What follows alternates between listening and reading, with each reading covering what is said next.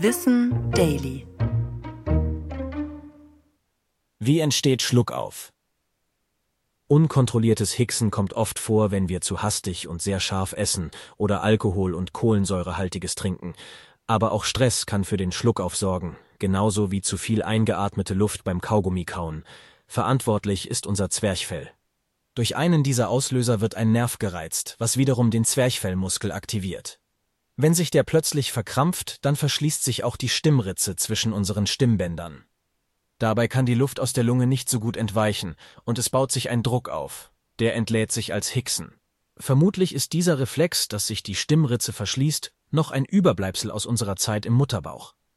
Dort hat es womöglich unseren Atemreflex trainiert. Oder es hat verhindert, dass wir Fruchtwasser einatmen oder später auch die Muttermilch.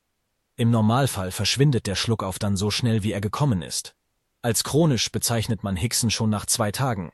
Der längste Schluckauf dauerte angeblich ganze 68 Jahre. Was wirklich gegen das ganz alltägliche Hicksen hilft, das ist nicht so richtig erforscht. Bei den Klassikern wie Luftanhalten oder erschreckt werden ist das Prinzip meist das gleiche. Der oder die Betroffene ist abgelenkt, die Atmung beruhigt sich und so auch das Zwerchfell. Ich bin Tom und das war Wissen Daily, produziert von Schönlein Media.